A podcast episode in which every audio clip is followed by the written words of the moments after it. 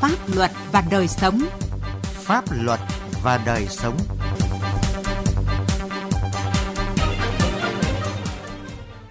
Xin kính chào quý vị và các bạn. Chương trình Pháp luật và đời sống hôm nay có những nội dung sau. Xây dựng pháp luật, chuyển biến nhưng chưa đạt yêu cầu. Lạng Giang, Bắc Giang, vận chuyển kinh doanh than gây ô nhiễm môi trường. Trước hết, mời quý vị và các bạn cùng nghe những thông tin pháp luật đáng chú ý. Cơ quan cảnh sát điều tra công an Thành phố Hồ Chí Minh ra quyết định khởi tố bị can, bắt bị can Trịnh Quốc Hưng, 40 tuổi, trú quận Thủ Đức, Chủ tịch Hội đồng Quản trị kiêm Tổng Giám đốc Công ty Cổ phần Thương mại và Đầu tư Kinh Lang để điều tra về hành vi lừa đảo chiếm đoạt tài sản. Mặc dù Công ty Cổ phần Thương mại và Đầu tư Kinh Lang chưa được cơ quan có thẩm quyền cấp phép làm chủ đầu tư dự án khu nhà ở Định An, ở huyện Dầu Tiếng, tỉnh Bình Dương, nhưng Trịnh Quốc Hưng đã tự lập bản vẽ phân lô dự án, quảng cáo gian dối, ký hợp đồng nguyên tắc chuyển nhượng quyền sử dụng đất, hợp đồng hợp tác đầu tư để bán đất nền và thu hơn 9 tỷ đồng của 44 cá nhân. Sau đó Hưng không thực hiện thỏa thuận, lẩn tránh khách hàng. Công an quận Bắc Từ Liêm, Hà Nội vừa điều tra khám phá một đường dây buôn bán, vận chuyển ma túy với số lượng lớn từ Lai Châu về Hà Nội. Cơ quan công an đã bắt giữ 5 đối tượng, thu giữ 30 bánh heroin, gần 5 kg ma túy tổng hợp. Vàng A Thống, 27 tuổi, trú tại huyện Tam Đường, tỉnh Lai Châu, là đối tượng chính trong đường dây ma túy này. Thống khai nhận đã hai lần đến khu vực sân vận động Mỹ Đình nhận ma túy theo sự chỉ đạo của một đối tượng tên Bảy ở Lai Châu, sau đó đem về cất giấu tại phòng trọ. Khi có đầu mối cần mua ma túy, Bảy sẽ gọi điện chỉ đạo Thống đem ma túy đi bán. Tại hiện trường, cơ quan công an thu giữ gần 8 tỷ đồng, 30 bánh heroin và gần 5 kg ma túy tổng hợp và bắt giữ 4 đối tượng nữ khác là đầu mối chuyên mua ma túy của Thống. Cơ quan cảnh sát điều tra công an tỉnh Bạc Liêu ra quyết định khởi tố bắt tạm giam bị can Lê Thị Hạc và Ngô Chí Dũng là chủ tịch hội đồng quản trị kiêm tổng giám đốc và phó tổng giám đốc công ty thủy sản Minh Hiếu, tỉnh Bạc Liêu về tội lừa đảo chiếm đoạt tài sản. Cùng bị khởi tố về tội danh này, nhưng Nguyễn Thị Út, thủ quỹ công ty thủy sản Minh Hiếu được tại ngoại do đang nuôi con nhỏ. Theo cơ quan điều tra, các bị can này có liên quan đến vụ án lừa đảo chiếm đoạt tài sản xảy ra tại các ngân hàng thương mại cổ phần An Bình, chi nhánh Bạc Liêu, Ngân hàng Á Châu, chi nhánh Cà Mau và Ngân hàng Đầu tư và Phát triển chi nhánh Cà Mau.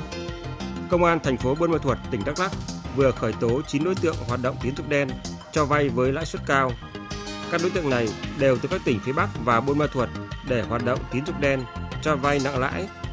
Các đối tượng in tờ rơi quảng cáo có ghi số điện thoại dán trên nhiều tuyến đường. Khi người dân liên hệ vay tiền, các đối tượng tìm hiểu thông tin, khả năng tài chính, sau đó cho vay với lãi suất từ 180 đến 720% một năm. Người vay đều bị các đối tượng chụp hình, quay video. Nếu đến thời hạn không trả đủ tiền lãi và gốc thì bị khủng bố tinh thần bằng nhiều cách khác nhau. Tổng số tiền giao dịch cho vay nặng lãi của các đối tượng này khoảng gần 5 tỷ đồng. Pháp luật đồng hành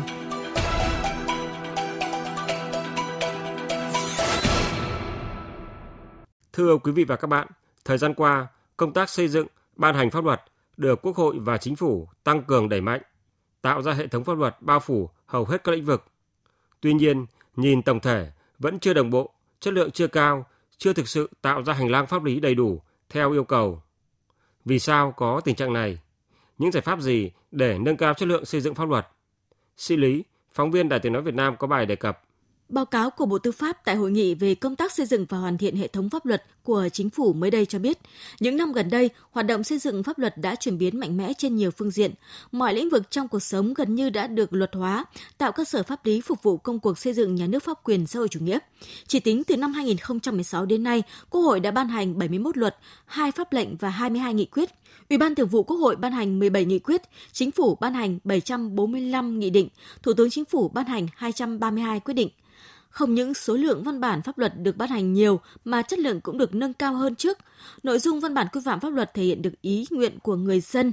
Tiến sĩ Trần Ngọc Đường, nguyên phó chủ nhiệm văn phòng Quốc hội khẳng định.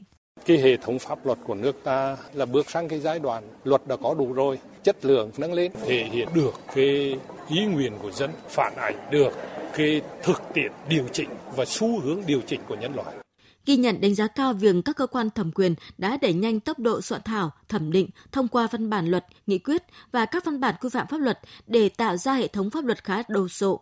Song nhiều chuyên gia và người dân cho rằng hệ thống văn bản pháp luật tuy nhiều nhưng chưa thực sự tốt, chưa đáp ứng được yêu cầu xây dựng nhà nước pháp quyền hiện nay. Tiến sĩ luật học Đặng Ngọc Du, nguyên phó vụ trưởng vụ kiểm sát theo dõi thi hành án dân sự hành chính, Viện Kiểm sát Nhân dân tối cao nhận định, hoạt động xây dựng pháp luật hiện nay vẫn rất nhiều lỗ hổng nên chất lượng không cao, vẫn còn bóng dáng, quyền anh, quyền tôi và có cả những biểu hiện lợi ích nhóm trong xây dựng chính sách pháp luật. Xây dựng và ban hành văn bản pháp luật vẫn còn những cái bất cập, chưa mang tính toàn diện. Việc mà giao cho mỗi ngành chủ trì xây dựng cái bộ luật mặc dù có nhiều thuận lợi là nắm được những cái quy định cụ thể thế nhưng mỗi ngành đều có một cái tư tưởng tạo thuận lợi nhất cho ngành mình cho nên là chưa đảm bảo mang cái cái tính toàn diện cái việc xây dựng văn bản pháp luật có một cái, cái cơ quan độc lập chuyên nghiệp để thay mặt cho cái cơ quan ban hành. Không những là chỉ có thẩm định mà phải trực tiếp khảo sát xây dựng cùng thì mới có cái hiệu lực được mới có cái tính thực tiễn cao được không những chất lượng chưa đáp ứng được yêu cầu mà còn xuất hiện tình trạng luật đã có hiệu lực thi hành nhưng không triển khai được trên thực tế vì chưa có văn bản hướng dẫn thi hành hoặc có nhưng lại trái với quy định của luật. Báo cáo kết quả giám sát của các ủy ban của Quốc hội về việc ban hành văn bản quy phạm pháp luật trong nhiệm kỳ Quốc hội khóa 14 cho thấy, với hơn 8.700 văn bản quy phạm pháp luật được ra soát, đã phát hiện nhiều nội dung mâu thuẫn trồng chéo, không phù hợp với thực tế. Ông Ngọ Duy Hiểu, đoàn đại biểu Quốc hội thành phố Hà Nội cho rằng tình trạng không chấp hành nghiêm quy định quy trình xây dựng pháp luật như vậy dẫn đến tốn kém tiền bạc của nhân dân và gây ra tâm lý dễ dãi trong xây dựng pháp luật. Cái này nó cũng dẫn đến rất là nhiều tốn kém không phải tốn kém trong quá trình làm luật đâu mà chúng tôi cho rằng là cái chi phí của cái việc thực thi luật lắm khi nó còn lớn hơn rất là nhiều. Tôi cũng thấy rằng là nếu mà chúng ta cứ xây dựng luật thay đổi quá nhiều ấy, nó cũng sẽ dẫn đến một cái tâm lý đó là đơn giản hóa vấn đề xây dựng luật mọi người hay có cái tư duy là cứ sai đâu thì sửa đấy cứ ban hành đi rồi sai thì sửa. Thậm chí một hai năm cái là chúng ta lại cũng sửa. Cái này thì nó làm cho cái kỷ luật kỷ cương trong xây dựng pháp luật của chúng ta nó sẽ bị giảm. Giáo sư tiến sĩ Võ Khánh Vinh, nguyên Phó Chủ tịch Viện Hàn Lâm Khoa học Xã hội Việt Nam nhận định, chất lượng hệ thống pháp luật của chúng ta chưa cao bởi chúng ta chưa thay đổi được tư duy làm luật. Khi soạn thảo văn bản, ban hành văn bản quy phạm pháp luật chưa quan tâm nhiều đến các yếu tố về kinh tế xã hội, ý nguyện của nhân dân, vì vậy, để nâng cao chất lượng xây dựng pháp luật, cần có những thay đổi cả về quy trình thủ tục đến con người xây dựng pháp luật. Chất lượng làm luật muốn có được ấy, thì phải cải cách một hệ thống các vấn đề. Từ trình tự thủ tục xây dựng cho đến những vấn đề con người xây dựng là phải có hiểu biết. Luật không chỉ liên quan đến vấn đề pháp lý thuần túy, mà luật còn liên quan đến những vấn đề về kinh tế, chính trị, văn hóa, xã hội, tâm tư, nguyện vọng của người dân. Trong cái xây dựng hệ thống pháp luật thì cần nhấn mạnh là hệ thống luật, chứ không phải hệ thống văn bản dưới luật. Sống và làm việc theo hiến pháp và pháp luật là yêu cầu của một nhà nước pháp quyền xã hội chủ nghĩa. Tuy nhiên, để người dân có thể thực sự sống và làm việc theo hiến pháp và pháp luật thì trước hết hệ thống pháp luật ấy phải rõ ràng, cụ thể, có tính khả thi. Và để đạt được điều này thì cần đổi mới mạnh mẽ hơn quy trình và kỹ thuật lập pháp, chú trọng tăng cường, củng cố, kiện toàn các cơ quan đơn vị làm công tác xây dựng pháp luật, tăng cường năng lực đội ngũ công chức trực tiếp làm công tác này theo hướng chuyên nghiệp.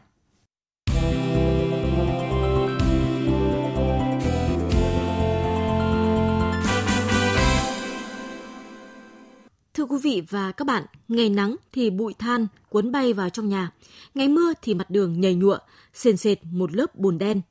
Đó là thực trạng ô nhiễm môi trường sống do việc vận chuyển kinh doanh than tại khu vực cầu Bến Tuần thuộc địa bàn xã Mỹ Hà, huyện Lạng Giang, tỉnh Bắc Giang. Phản ánh của phóng viên Đài Tiếng Nói Việt Nam. Thôn thị xã Mỹ Hà, huyện Lạng Giang những ngày cuối năm, từng đoàn xe tải trọng lớn nối đuôi nhau chở than xuống Bến Tuần. Nhiều xe không che chắn bạt theo quy định. Ông Phạm Hồng Thanh ở thôn thị cho biết, các xe chở than được che đậy rất qua loa, khiến bụi than rơi xuống đường, bay vào nhà dân. Khổ nhất là những hộ ở mặt đường, các vật dụng ở trong gia đình nếu không bịt kín thì đều bị phủ một lớp bụi đen. Cứ rình rình chiều tối là đi qua đây, đi suốt đêm chạy rình rình qua đường này. Có lúc nó đi nhộn nhịp thì nó chạy đêm bà con mất ngủ mới lại đêm chạy rình rình cả đất cát nữa có lúc nhộn nhịp cả cái bến cảng này. Gia đình thì cứ bụi thì là quét thôi. Chính quyền xã chỉ nhắc nhưng mà vẫn đâu ở đấy. Ông Nguyễn Văn Chiêu ở xóm Trung Phú xã Mỹ Hà huyện Lạng Giang cho biết ngày nào xe cũng chạy rầm rầm.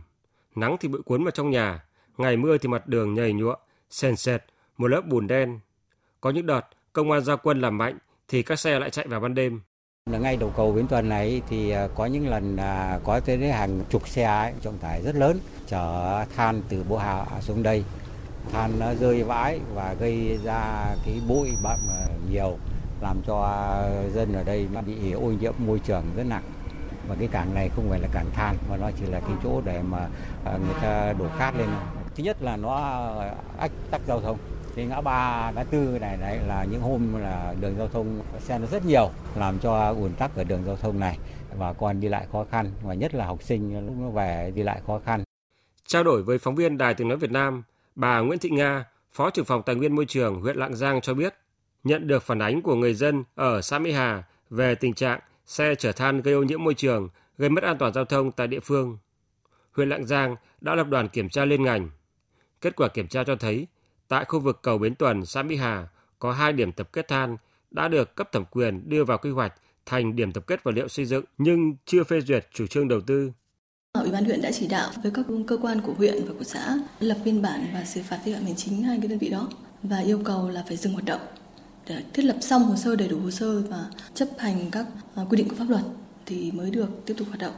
Và đến nay hai cái đơn vị đó là đã dừng hoạt động.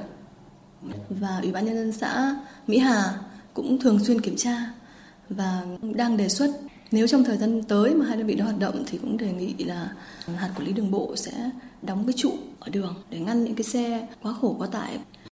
Để ngăn chặn các xe chở than quá tải, rơi vãi than ra đường, gây ô nhiễm môi trường và mất an toàn giao thông, Ủy ban nhân dân huyện Lạng Giang chỉ đạo lực lượng công an huyện tăng cường tuần tra kiểm soát, xử lý các xe chở than vi phạm. Từ đầu năm đến nay, trên tuyến tỉnh lộ 295, tuyến đường mà các xe chở than chạy qua, công an huyện Lạng Giang đã kiểm tra xử lý hơn 500 trường hợp vi phạm về tải trọng, chở hàng quá tải, quá khổ, quá chiều cao, không có bạt che hoặc có bạt nhưng vẫn để rơi vãi than ra đường. Trong đó, tước giấy phép lái xe 87 trường hợp. Theo đại úy Đỗ Tiến Công, đội trưởng đội cảnh sát giao thông công an huyện Lạng Giang, do chế tài xử phạt cao nên các lái xe tìm mọi cách để trốn tránh lực lượng chức năng. Điểm mỏ là nằm ở trên địa phận huyện Yên Thế. Qua địa bàn là chỉ trung chuyển để xuống đông bến và xuống tàu để di chuyển đi địa phương khác nên việc xử lý triệt để rất là khó khăn. Các phương tiện đều biết mình vi phạm và sẽ có biện pháp trốn tránh. Khi huy động lực lượng kiểm tra và xử lý thì không hoạt động. Khi không có lực lượng thì các phương tiện hoạt động lại bình thường nên phải mật phục Bây giờ là công nghệ 4.0, đi xe ra khỏi đơn vị thì đã có thông tin ở đầu trên kia rồi, việc xử lý rất là khó khăn. Người dân địa phương đang rất mong chờ những giải pháp quyết liệt hơn nữa của cơ quan chức năng cùng chính quyền nơi đây để chấn chỉnh hoạt động chở than, bảo đảm cuộc sống cho người dân. Chương trình pháp luật và đời sống hôm nay xin dừng tại đây. Chương trình do biên tập viên Quang Chính thực hiện. Xin chào và hẹn gặp lại quý vị và các bạn trong các chương trình sau.